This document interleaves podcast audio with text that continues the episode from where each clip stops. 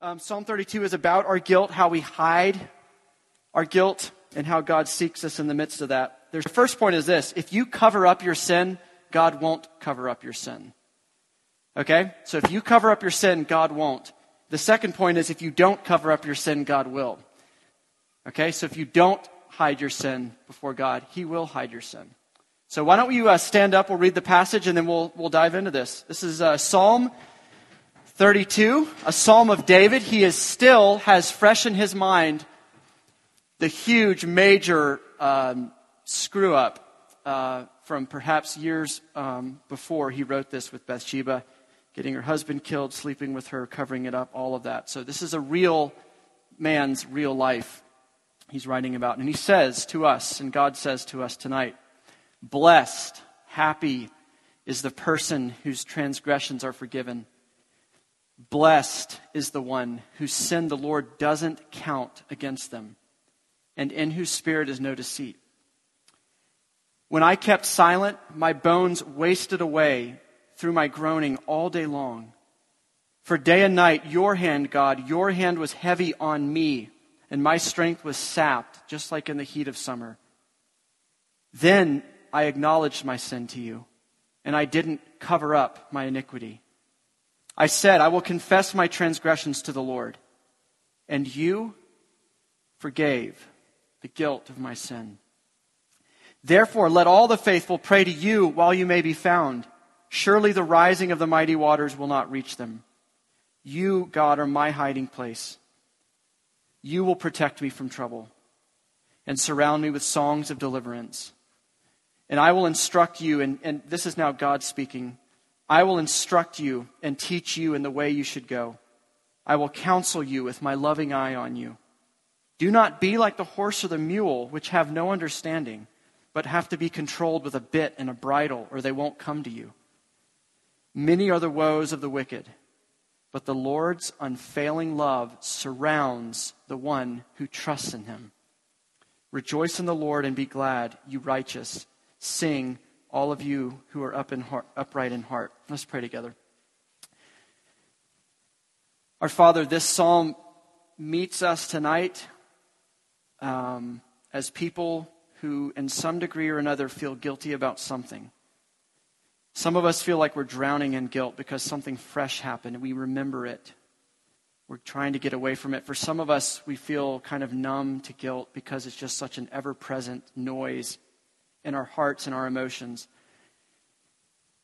Get through that tonight, Father, we pray, in your power. Show us tonight that you're strong because you're able to pierce through the noise, to pierce through the guilt, and to persuade us and to argue with us that you really are a God who can be approached, that you really are a God who will separate us as far as east is from west from our sins. We need to believe that tonight. The Christian needs to believe that tonight, and the, the person here tonight who doesn't know you, they need it just the same as the person who does know you. So we all stand on equal footing, no one higher than another here tonight. And you meet us where we are. So do this for your sake, we pray. Amen. You can take a seat. Thanks. So, uh, when it comes to medical diagnoses, there are some ailments or some things that happen to a person that are really obvious and really easy to diagnose. Like uh, you go to the health center, um, you got a sinus infection, all the symptoms are there. They're like, bam, here's some antibiotics, you're better. You got a broken leg, bam, x ray shows it, it's obvious what's wrong with you, let's fix it. but there are also ailments or diseases that are legendarily difficult to diagnose correctly. There's a few uh, in particular. Certain kinds of diabetes, um, celiac disease, or some of you have that, um, gluten intolerance kind of things. Lupus, if you've ever heard of that disease. Those in particular, and a, and a few others, are legendarily hard to diagnose because, take lupus for example. Lupus affects so many different systems in your body and organs in your body and parts of your body um, that it has a super wide range of symptoms. For instance, um, imagine this scenario. Person A could come into the doctor with joint pain. And the doctor could say, okay, you have arthritis. Here's some uh, ibuprofen for that. Um, and, and person B can come in and they can say, I've had stomach aches for a long time now. And they say, well, it's probably a stomach virus. Let's wait it out or here's some medicine for it. Person C could come in and say, I've been having trouble with my vision. And they say, well, here's a referral to an ophthalmologist. You can get some glasses. And then person D says, I've been having trouble sleeping. Or I'm tired all the time. I just feel like a little bit under the weather all the time. They say, well, here's some sleep medicine. And all four of those people seemingly had innocent, benign symptoms, and they would have been sent on their way with a misdiagnosis because what could have been underneath all of that is the exact same disease in person A, B, C, and D lupus.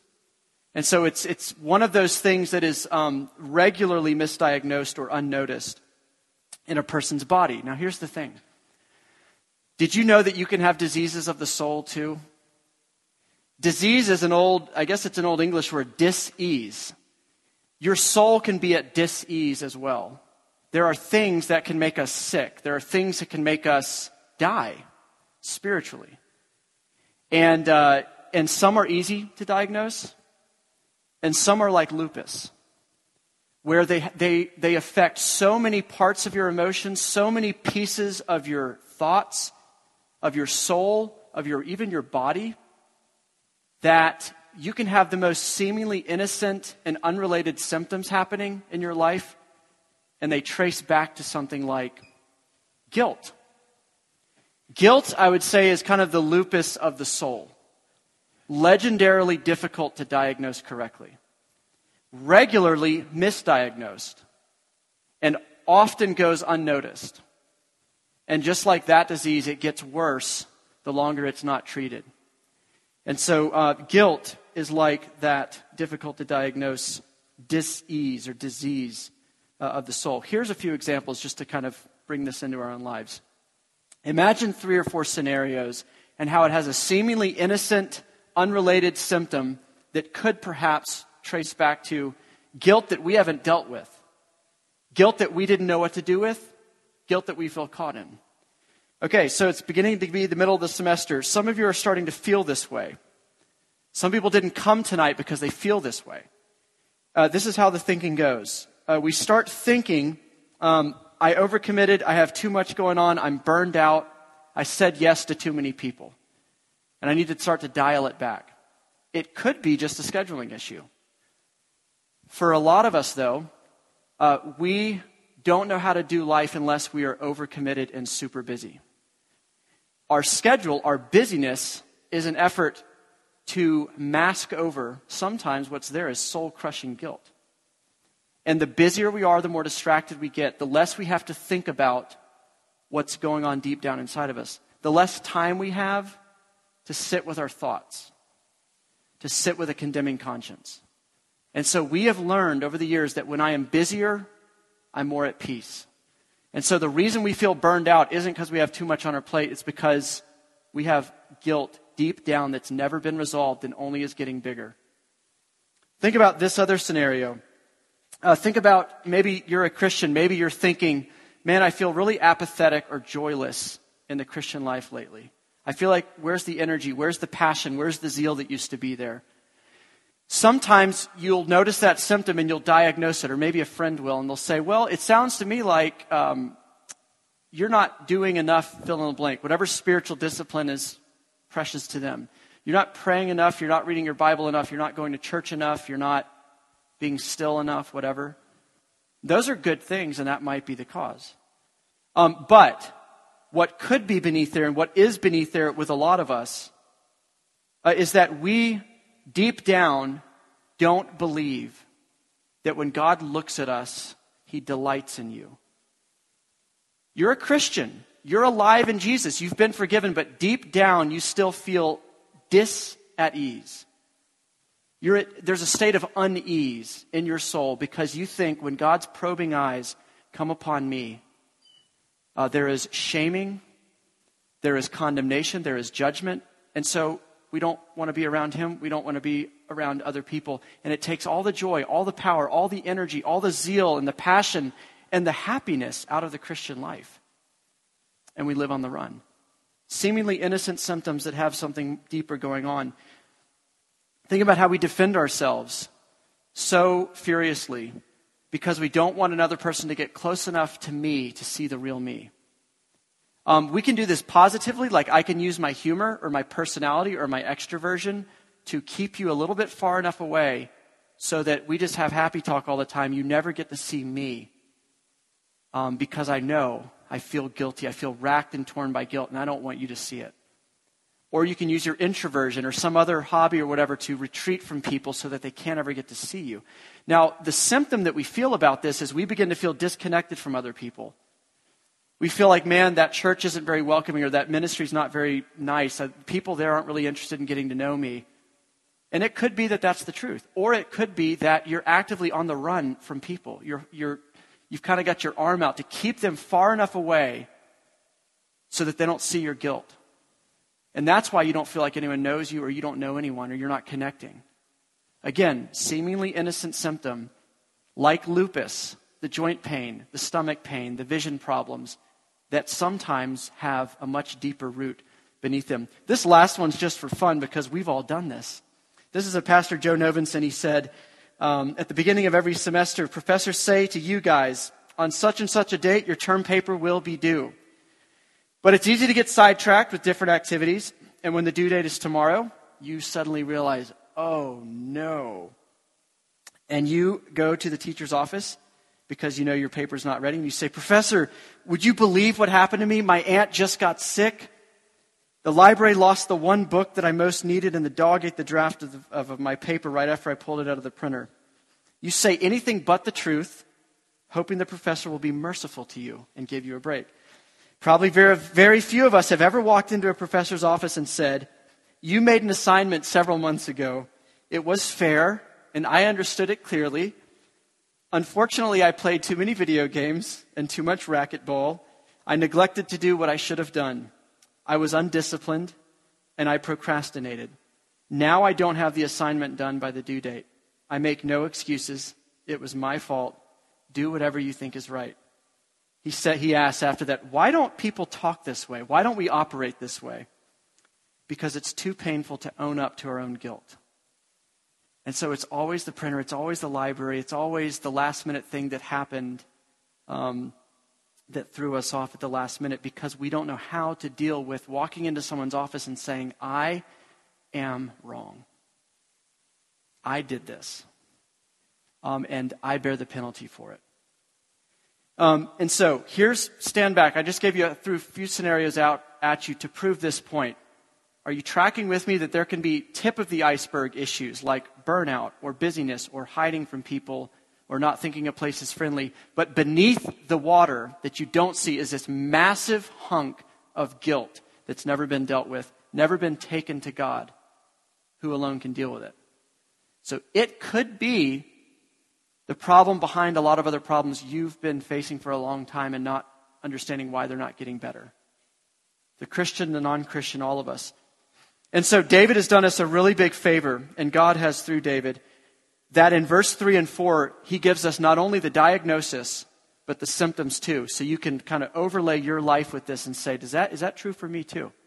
Verse 3 and 4, uh, first, what he gives us is the diagnosis. He says, when I kept silent, which is a way of saying, when I, when I was hiding, when I was pretending like I was okay, like I hadn't done anything, when I was in denial, when I was quiet, when I wasn't talking about it to anybody or to God, when I was misdiagnosing my problems, then my bones were wasting away. He felt like he was rotting from the inside out. Can you relate to that feeling, by the way? What it's like to feel like you're rotting from the inside out? Everything on the outside looks great and normal. You can still talk the talk, but you just feel like a hole inside that's just sucking everything out of you. That's what David said. For day and night your hand was heavy upon me. My strength was sapped like in the heat of summer.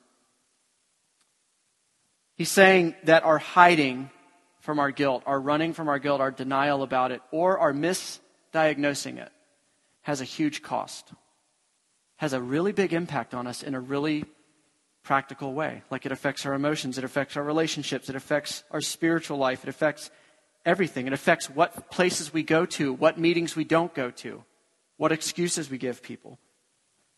And the reason why this guilt costs us so much is because while we hide our guilt, it never hides from us. I didn't know this till last night, but I found out that mountain lions, after they kill their prey, they'll bury it. If they're not hungry in the moment, they'll bury it. Or if they'll, they'll have a little bit and then they'll, they'll save it for, they don't know when the next time they're going to eat. So they'll bury it. I saw a picture of a mountain lion kill in Cloudcroft. Um, and this lion, someone took a picture out of their living room window. There was this mountain lion sitting in a lawn. And right next to it was literally this like two and a half foot tall hump of dirt. And there was like antlers poking out of one side and feet poking out of the backside. And I'd never, I'd never knew this. So a mountain lion had killed like an elk and buried it. Except what I mean by buried is like, I mean, you, you're like, what's that gigantic hump of dirt right next to you, mountain lion? I don't think you hit it as well as you thought. That's how we are with our guilt.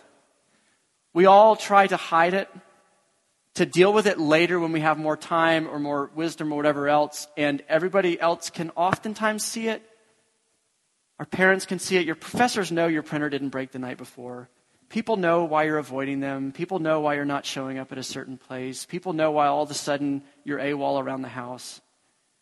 Um, we see each other's guilt. We, we're in on the joke because we have the same stuff in our heart. And we are also hiding giant elk, giant guilt elks that we've buried and hope you don't notice. And we say, Look at the beautiful lawn. And you're like, "Yeah, that's rather large. But there's another reason these guilty feelings don't go away so easily. God is in on it. He has something to do with the guilty feelings not going away. Did you catch that when I read it earlier? And this is, this is, by the way, what I meant when I said, if you cover your sin, God won't. So if you bury your sin in the lawn or your guilt in the lawn and say, nothing to see here, I'll deal with this on my own later, God won't play ball. He'll be like, why do you have an elk buried in your lawn? That's weird. It, the way he does it is by exposing the things that we hide. And the longer we wait to bring it to him, the more painful it gets and the more our lives begin to fall out of control. Now, why does God kind of keep his finger on the wound? To make us feel the pain. He does it. If you're a Christian, the reason God will allow great pain to come into your life in circumstances about guilt and this kind of thing, the reason he will allow that is because your relationship is strained or estranged. And he's not content with that. And so he brings whatever frustration or pain or confusion or a sense of need into our lives and he lets it stay until it does its, desi- its desired object, which is to bring us back to him. David said, I, I was, my bones were wasting away. Day and night I was groaning. Your hand was heavy upon me. David traced his feelings of guilt back to the hand of God and he said, God, I see you're the one that's got your finger in my guilt to make it a little more painful so that I will pay attention to it and run back to you. If you're a Christian, you might be thinking, Ben, I thought I was forgiven. Why are you talking like my relationship with God is now strained? There's a difference. You're, if you think that, you're confusing two, two aspects about sin and forgiveness. In terms of, there is a legal forgiveness where God has truly, as a judge, declared you innocent and righteous. You measure up now. The law, the Ten Commandments, all the things that we break regularly look at you and can't find anything lacking. So, in that regard, you measure up. You are legally innocent. But in a relational sense, we can and do strain the relationship with God. We can, in a sense, make him weary. We can weary him with our sin. The Bible says it all the time how God grew weary with his people's sin. Okay? So, in a relational sense, you can stretch and strain that, and God cares about that. And because we don't often care about it, he acts. And the way he acts, some, oftentimes, and this is a picture of it, is through bringing pain a painful conscience, a guilty conscience, that people have called guilt that it's the snooze, it's the alarm that goes off in your head and you have to constantly hit snooze on it. Because you don't know how to get the, you don't know how to get it, get it to stop screaming, and so you just hit, I'll, I'll deal with you later, I'll deal with you later, and it comes back and it comes back and it comes back. And that's the Lord not letting us get away with running away from Him. This is what He means in verse 8 I will instruct you, I will teach you in the way that you should go, I will counsel you with my loving eye on you. That's the way a husband speaks to a wife, or a wife speaks to a husband. Think about this. My marriage to Anna doesn't break if I lose my temper and snap at her, right? It's not like that ends our relationship. I'm still married to her, but it does strain our relationship. And until we, I go to her and I say, Anna, I'm sorry. I don't know. I was mad about this other thing. I took it out on you because I was only thinking about myself. Will you forgive me? Until we have that conversation, she's, we, our relationship's going to look like your relationships with your roommates, your parents, your boyfriends, girlfriends, everything else that are not reconciled right now. You avoid them. You don't talk to them. There's an elephant in the room. It's really weird. It's really awkward, right? Guys, it's the same way with God. When I kept silent, my bones wasted away inside of me. There was an elephant in the room, and until you looked at it and talked about it with the Lord, the relationship was strained. It was weird. And we know what this is. It's why we, we don't talk to God. We kind of run away from Him when we feel guilty for these reasons. And God has put on you a leash called a conscience to bring you back to Him, to uncover our sin. Think about this hunger should lead you towards food, not away from it, right? Guilt should lead you towards God, not away from Him. If you know what kind of God you're dealing with, if you believe what kind of God the Bible says He is, then guilt, just like hunger, can lead you back to the thing you lack. It would be stupid for us to say, I'm hungry, I should run away from food. Just as it's foolish to say, I'm guilty. I did this. I, am not a good person. I'm not a good friend. I don't love people well. I don't love God well. If you feel those hunger pangs, those conscience pangs, why run away from the only person who can do something about it and free you from that? The only person who can feed you. But we do, right? This psalm's kind of getting into our insanity and straightening things out. And I bet when you just heard me say that, you're like, man, why didn't I ever think? That's, that's common sense. I get hungry, I go to food, I get guilty, I run the other way. Why? I don't know. Well, I do know. We don't know what kind of God we have. So pain is something that he brings into our life. It's when you don't feel pain that you should get a little worried. Paul says in Romans 1 it is when people no longer feel a guilty conscience over what they're doing and the decisions that we've made, then is when you should feel a little scared. God handed them over to their cravings, handed people over to their sin, handed them over to their uh, sin. And they didn't feel bad about it anymore. They pursued it headlong and called it good. That is a mark of curse. A lack of pain, a lack of conviction over our sin is not a good thing, it's a bad thing. But even if that's you tonight, you say, I'm numb. I used to do the church thing. I haven't done it in a while. Maybe I'm interested coming back around. Um, and, and that's you. You don't feel anything anymore. Let me ask you the question Does that not just add one more thing to the list that you desperately need from this God? Why would you use your lack of feeling as a reason to run away from Him? It's just one more reason you need Him all the more. You need Him more than the people who do feel a guilty conscience. You need him quicker. You need him more. You need him more desperately. So you should be running faster back to him, not further away from him because, man, I wish I felt more guilty about what I did. My conscience is seared. I'm numb. So what? That's another great reason you need Jesus Christ to wash you, clean you, free you, and speak over you the word innocent. The second point is almost getting obvious right now. Why does God allow our bones to waste away? Why does He put His hand heavy upon us? Why do we groan day and night in these moments where we will not own up to it before Him? The days when we hide, why won't He let us hide? When we cover our sin, why won't He play ball with us? It's to bring us back to Himself. And He says to do it quickly. This is the stuff about the horse and the mule. This is God talking, not David. He's saying, sons, daughters, the first feeling, the first tinge of guilt is when you get to run to me.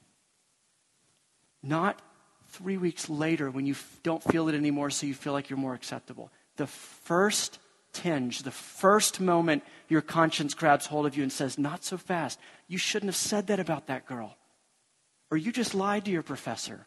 You just told him a completely made up story to get an extension in that moment, that's when you get to go back to God and to say, Father, you just saw what happened too.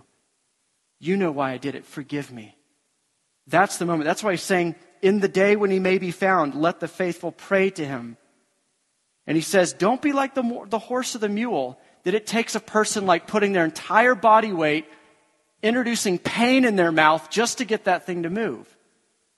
It doesn't have to be that way. We can be people. We can be mature enough to, at the first tinge of pain, the first tinge of guilt, the first tinge that something's not right on my insides, we can go back to God, deal with Him, and talk about it. And the reason we can run fast is because we know what kind of God He is. And this is the last thing that if you uncover your sin, if you stop hiding, if you talk to God about what He already knows, if you t- tell Him, yes, there is a giant elk buried right behind me that's poking out on all sides, when you begin to come clean with Him, He will cover your sin.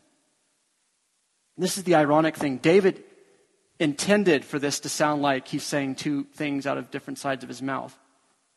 He, uh, David's a poet. He's, he's playing with words here. He said in the earlier part of this, When I covered up my sin, God wouldn't let it remain covered.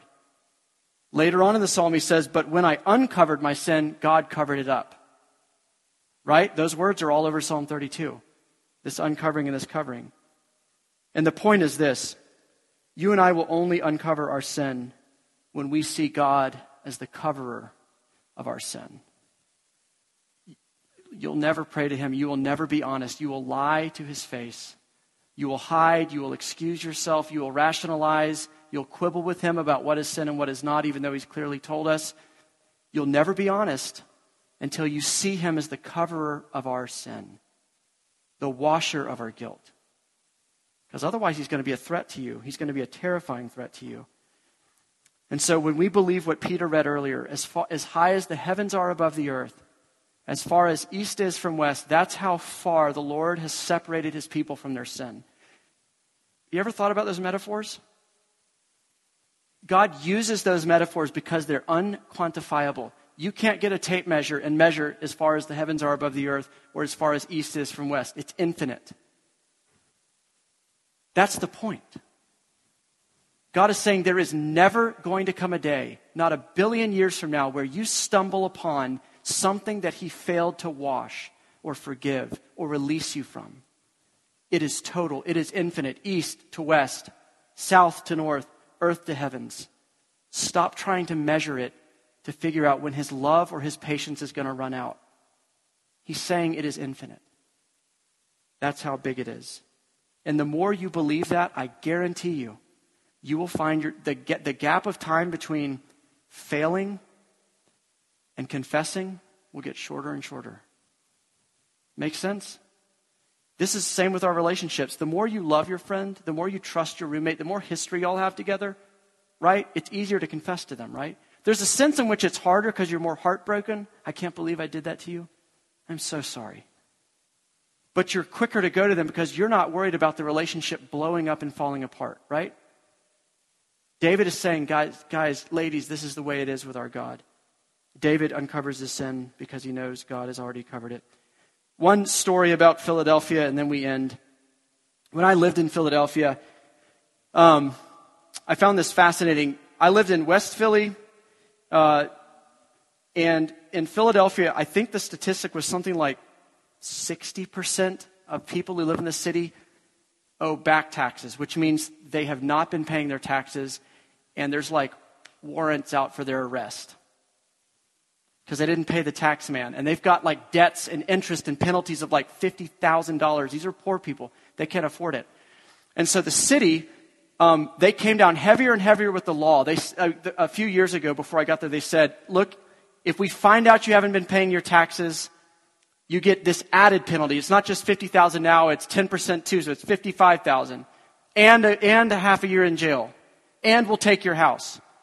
And guess what? Less and less people came forward and said, yep, I'm guilty. Who wants, who wants to say, I would like a half a year in jail and $5,000 more? Okay, so the next mayor did this when I was there. He said, the city of Philadelphia hereby cancels all debt, all interest, and all penalties are done. If you come to the city tax office and fess up, we will eliminate every single thing that's on against you in the books the warrants, the penalties, everything. It's wiped clean. And we will work with you on setting up a payment program going forward so that you can start to become a citizen who's contributing to the system like everybody else. And here's the cool thing people came out of the woodwork. They said, I haven't been paying my taxes in years. Or I didn't even know I wasn't paying my taxes. What's a tax? But people who on a Monday thought they were going to lose their house, their life, their freedom, on a Tuesday when all of that was wiped out. And some, by the way, that debt doesn't go away. That's like tens of millions of dollars that the city had to absorb and say, we're going to pay the cost on this. Do you know that that's the way God elicits your repentance? That's the way He calls you tonight out of your hiding? Is He tells you up front, all debt is canceled, all penalties are erased, all threats are off. Come to me.